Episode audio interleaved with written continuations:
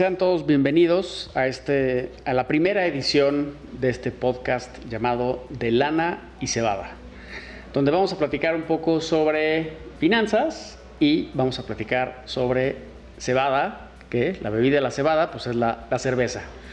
Eh, vamos a ir descubriendo tanto de finanzas como de cerveza. El día de hoy está con nosotros Amanda Salinas. Amanda, Hola. ¿qué tal? Bienvenida. Muchas gracias, Luis. ¿Cómo estás? Todo muy bien, aquí ansioso de, de empezar este nuevo proyecto que estamos haciendo aquí desde Resuelve tu deuda. Yo soy Luis Lucido y nos vamos a divertir en este primer episodio. Así es. Muy bien. Pues bueno, eh, como les contaba, pues el, el chiste de este podcast es tener un, un espacio para platicar de, de- de finanzas, de finanzas personales, en un espacio más relajado y pues que la gente se pueda divertir. ¿Cómo la gente se divierte? Pues a veces creemos que el alcohol es una muy buena... Sin duda creo que el alcohol ayuda, o sea, no es necesario, pero ayuda. Ey, O ¿cómo sea, ayuda, Siempre no? termina ayudando y sobre todo creo que si vamos a hablar de algo como finanzas que a veces podría ser medio áspero dependiendo cuál sea su situación, que andaremos en eso, la cerveza también va a ayudar a que sea más divertido. Exactamente, ¿no? Creo que siempre una, una buena plática con una cerveza, pues siempre es mejor. Exacto. El día de hoy tenemos una cerveza Cucapá. Deja, te paso tu, tu cerveza para que vayamos degustando. Eh, Perfecto. La verdad es que no somos tan expertos en este tema de las, de las cervezas. El chiste pues, es ir descubriendo poco a poco los sabores que nos traen estas cervezas. Obviamente pues vamos a tratar de, de tomar cerveza que sea eh, distinta ¿no? a la chela que pues, puedes pedir en, en un restaurante. Y pues, vamos a probar. Yo tengo una Cucapá Colch. eh, dice aquí que tiene eh, complejidad nivel 1. Este, y es una cerveza clara. La Colch pues, es una cerveza evidentemente alemana, o la receta es una cerveza alemana. Y en esta ocasión yo tengo una eh, ámbar con una complejidad de dos niveles, entonces pues vamos a ver cómo nos va. Siento que me, me puedo poner triste en algún punto de esta plática si esto me pega mucho, pero vamos a ver qué pasa. Muy bien, muy bien. Pues mira, este, Entonces, para arrancar, bien, bien.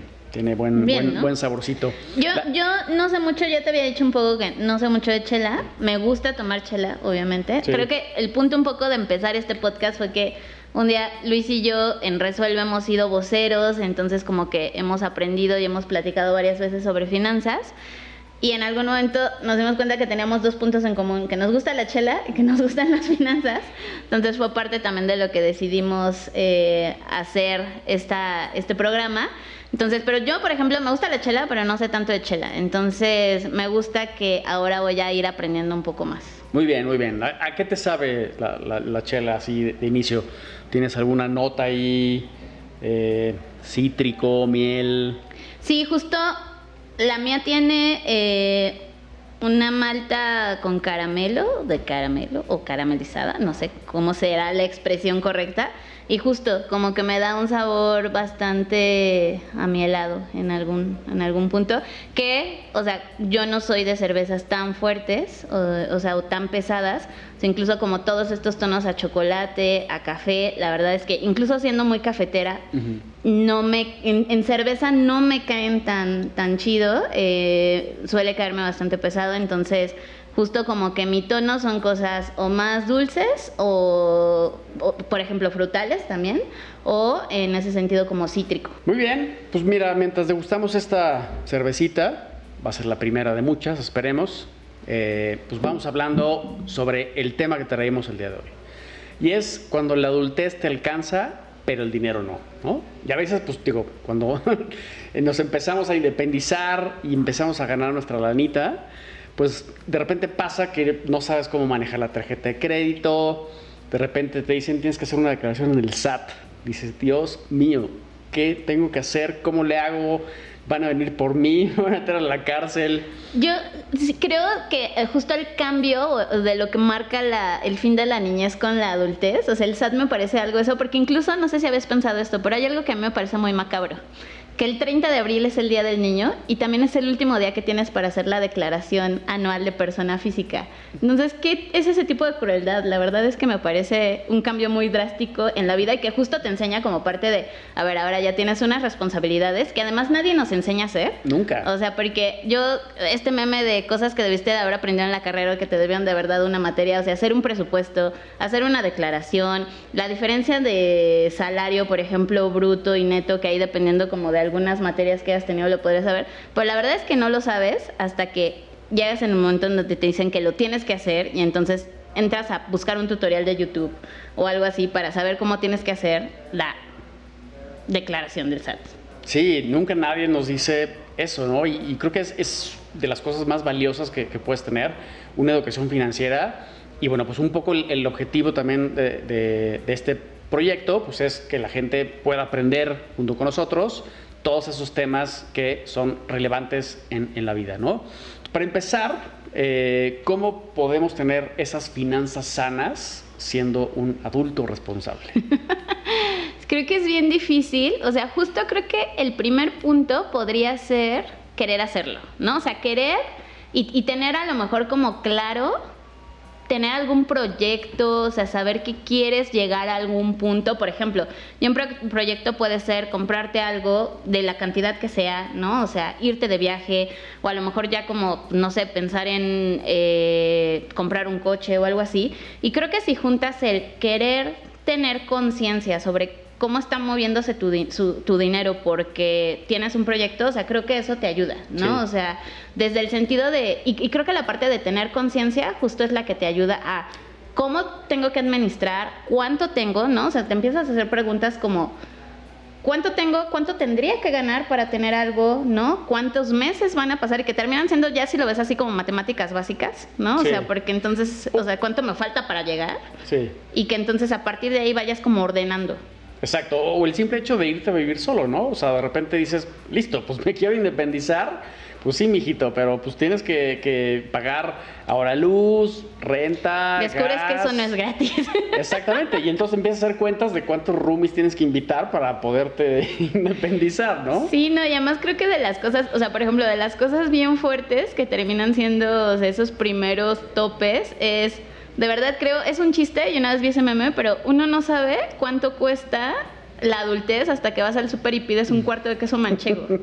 O sea, y te das cuenta cuánto cuesta una almohada, una funda, por ejemplo, o una almohada, o las sábanas, ¿no? O sea, las cortinas.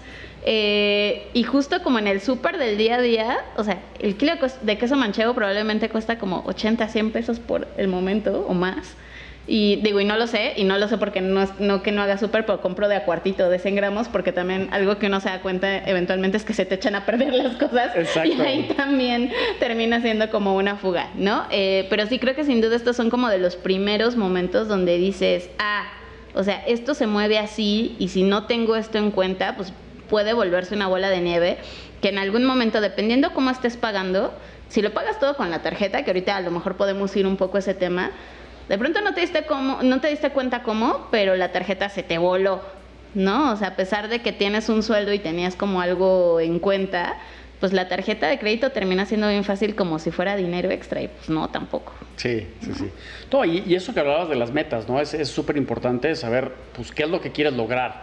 Y también pensar un poco hacia, hacia futuro, ¿no? ¿Qué podemos hacer ahorita para que mi yo de 20 años en el futuro me lo agradezca y diga, güey, o sea, qué bueno que empezaste a ahorrar o qué bueno que empezaste ese plan o ese seguro y ahorita, pues bueno, ya, ya tienes esa libertad financiera. ¿Cómo está tu cerveza? La verdad es que muy bien y no me está haciendo que sea amarga esta plática pensando en cosas que me hacen recordar cuando me fui a vivir sola y que podría ser más amargo. Luego las notas amargas en la chela son, son ricas, ¿no?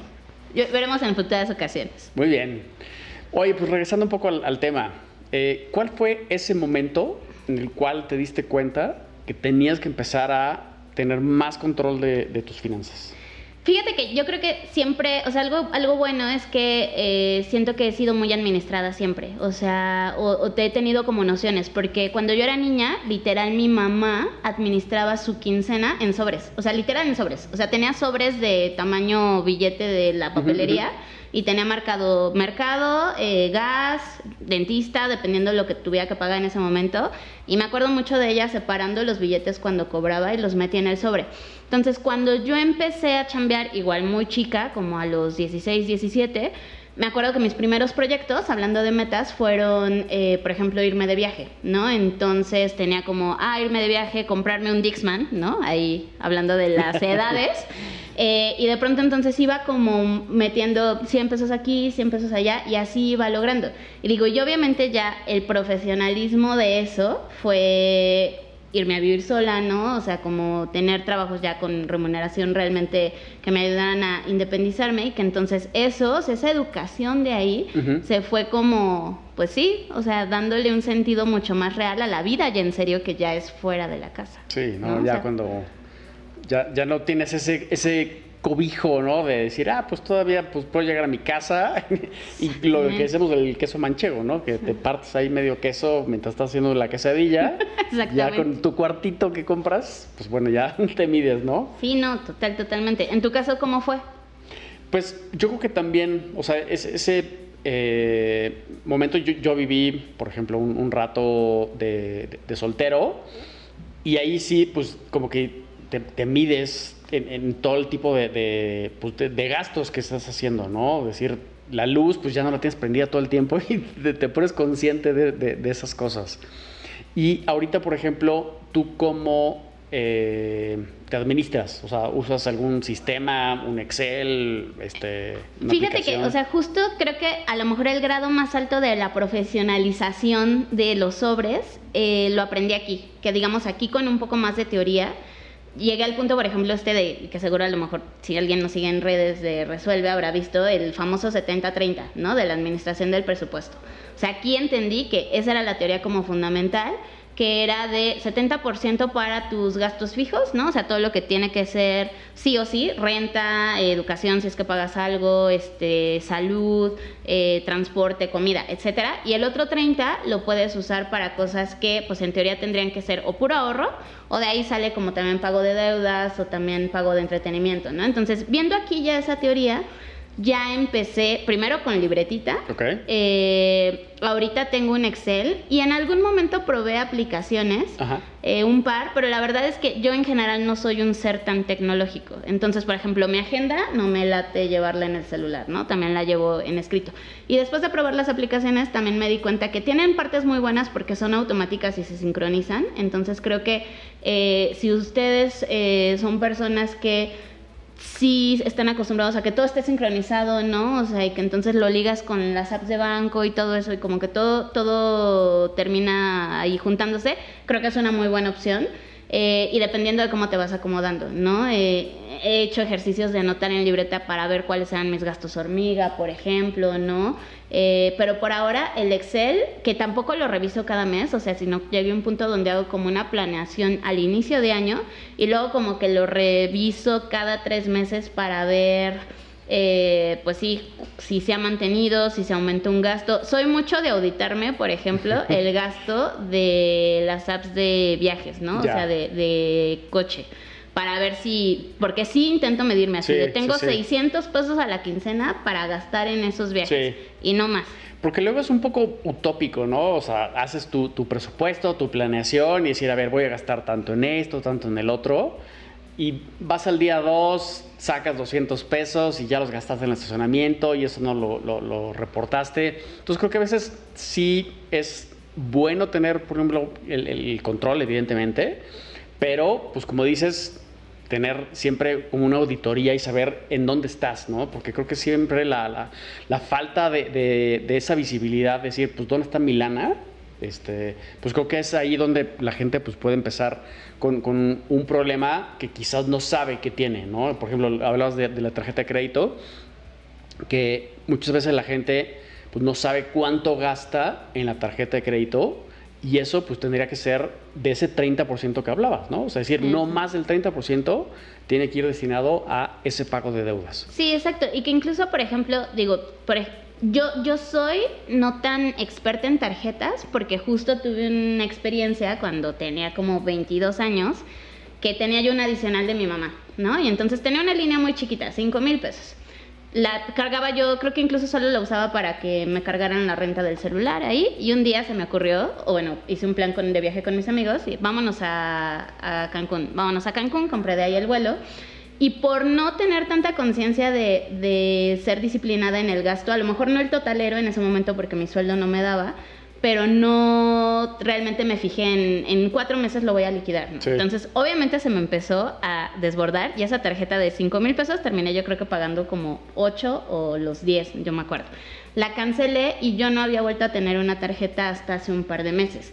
Entonces, no sé qué tanto todas las tarjetas ya lo tengan, pero con la que ahora tengo, me parece muy chido que incluso, aunque yo tengo una línea de crédito, puedo acortar el gasto que le puedo poner mensualmente y eso me parece muy chido porque hay que recordar que las tarjetas no son extensión de salario, ¿no? O sea, son prácticamente como lo que usas y lo que he encontrado la forma para administrarme es le pongo de extensión solo lo que digamos los gastos que voy a cargar ahí, por ejemplo, que gasto las apps de transporte, lo de comida, que también tengo un presupuesto específico, lo del súper, entonces ya sé que de ahí voy a pagar todas esas cosas y luego lo único que hago es de la de débito, pago la de crédito, pero ya con ese saldo que ya sé que a lo mejor es más ese 30%, pero yo ya sé que va a viajar de una a otra y que voy a pagar la totalidad porque no es dinero extra, solo Sí, lo estoy usando sí, de una sí. fuente distinta. Y eso al momento me ha funcionado muy bien. Ok. Ahora, yo creo que una función ganadora en una tarjeta de crédito sería que se bloquee Ah, sí. cu- cuando tenga un gasto que no necesitas, ¿no? Bueno, eso es como el sueño, ¿no? Así Sí, como sí. de, por ahí, sí- digo, no sé si ya pase, pero si alguien lo quiere implementar, creo que sería el alerta, alerta, esto no lo necesitas. Arroba bancos, por favor. Eh, no, y, creo que, pues bueno, este, es, es importante tener pues, control de, de- de cuánto gastamos y sobre todo cuando estamos gastando pues dinero que no es dinero extra, ¿no? Es la, tarjeta de crédito, que es un buen instrumento que nos sirve para financiar pues, muchas cosas, pero pues siempre hay que saberlo usar y pues bueno, tener un, control. Exactamente, y que creo que además no perder de vista, digo, de esto seguramente estaremos hablando en varios capítulos de, esto es solo el inicio precisamente como para plantear eh, una base, pero hay muchos temas alrededor del presupuesto de lo que podemos eventualmente tocar, ¿no? O sea, de en este 30% parte debería de estar destinado al ahorro y justo antes de pensar en cómo manejas la tarjeta y en qué cargas ahí y en cómo la pagas, o sea, el punto uno cuando nadie nos enseña a tener nuestro presupuesto debería de ser cuánto ahorrar, cómo ahorrar y para qué es lo primero que tengo que ahorrar, porque también ahorrar no es solo ahorrar y ponerlo en un cajón y ya. Claro. O sea, es primero el fondo de emergencias, primero un seguro de retiro, primero lo meto como a CETES o dónde lo guardo, ¿no? O sea, hay un montón también de cosas ahí que una vez que puedes tener un apartado para eso y que yo lo vería como primero antes de, o a la par, pero de la misma importancia de mantener una tarjeta, o sea, también cómo empiezas a tener ese guardadito, que si yo hubiera empezado con este tema hace 10 años, la verdad es que sería muy feliz, lo empecé hace poco, hace 5, eh, y pues digo, justo es de las cosas que me hubiera gustado aprender antes. Muy bien, pues para eso es este espacio, para platicar de todos esos temas interesantes y pues cómo tener pues, un control financiero decente. Pues ya estamos llegando al final de este capítulo y pues bueno, para cerrar, ¿qué tal la, la, La verdad es que muy bien, o sea, justo cuando vi la complejidad dije, no sé qué tan pesada va a estar, pero la verdad es que creo que fue una gran elección en esta ocasión. Muchas gracias. Qué bueno. Por haber no, no seleccionado. te amargas, no tanto. No, no, no. Finanzas sanas. Finanzas sanas, no nada amargo por ese lado tampoco, Muy bien. Hoy fue un día bastante ganador con la chelita que me tocó al menos a mí. Salud, salud. Buenísimo, pues mira, creo que vienen temas súper interesantes. Ahorita tú lo, lo platicabas. Eh, el tema de tener un ahorro, tener, pues no solamente el ahorro, sino tener una proyección, tener inversiones. Creo que nos da para, para tener pues, muchas chelas, muchos capítulos que, que vienen. Gracias a la vida, muchas chelas. Exactamente. Y pues bueno, eh, agradecer también a, la- gente que, que está escuchando este capítulo, que vienen pues, bueno, temas bastante interesantes. Sí, y sobre todo que si conocen a alguien que también eh, sepan que está interesado a lo mejor en saber más de sus finanzas, no de finanzas en general, ¿no? Porque creo que incluso eso, a lo mejor hay gente que quiere aprender y que justo escucha finanzas, ¿no? Un poco a lo mejor como nosotros llegando aquí, ¿no? O sea, que no éramos, eh, ni tú ni yo somos financieros, por ejemplo, y entonces dices que no sea aburrido, ¿no? O que no sea tan complejo, más allá de aburrido, que no sea tan complejo, que no me hablen como si yo hubiera estudiado economía, ¿no? Quizá. Y entonces un poco el punto de eso es que también nosotros estamos aprendiendo en la marcha, ¿no? Y intentamos como eh, que sea desde un lugar muy sencillo, porque para nosotros es la forma en la que entendemos, y a lo que voy es, si conocen a alguien que crean que les puede servir lo que estamos platicando acá, lo que buscamos es que más gente vaya aprendiendo junto con nosotros. Entonces creo que esa, por un lado, podría ser la invitación. Si conocen a alguien, eh, pues que justo compartan. Exacto, y, sobre todo que, podamos tener este espacio pues, para ellos, ¿no? Eh, prometemos hacer un capítulo del SAT cuando toque hacer la, declaración. En Halloween, yo creo que se queda bien para el... Bueno, exactamente. falta mucho para Halloween, pero podría ser eh, ahí. Y, y, algo, por ejemplo, que a mí me hubiera gustado que, me enseñaran es cómo llenar un cheque, ¿no? Ya, ya no se usa tanto el, término del cheque, pero pues bueno. Ahí está saliendo un poco la edad también, así como yo dije Dixman, pero... Exactamente, en algún momento tienes que hacer un cheque en la vida y pues ahí lo, lo, vamos a aprender en el, en el, en el podcast. Exactamente. Eh, nos pueden seguir en nuestras redes, en Resuelve tu Deuda, eh, en todas nuestras redes. Sí, prácticamente en cualquiera, Facebook, Instagram, TikTok, como dices, YouTube, LinkedIn. Buenísimo, ahí tenemos también contenido pues súper interesante sobre finanzas personales. Y sobre todo que también nos dejen sus comentarios, ¿no? O sea, creo que saber eh, si les interesa algún tema en especial, ¿no? O sea, a lo mejor digo, justo yo hablaba del ahorro, ¿no? Algunos otros ejemplos, pero si quieren saber algún tema en especial, creo que también vale muchísimo la pena saber eh, eso para que nosotros podamos meternos a eso, ver qué tanto podemos armar y también de ahí platicar algo. Buenísimo. Pues muchas gracias, Amanda. A ti por la eh, invitación, Luis. Nos estaremos viendo por acá en los siguientes capítulos. Y pues nada, decirle a la gente que nos, nos sigan, denle, si les gusta el contenido, pues lo compartan con sus amigos y nos vemos en el próximo capítulo. Esto fue de Lana y Cebada, un podcast de Resuelve tu deuda. Muchas gracias.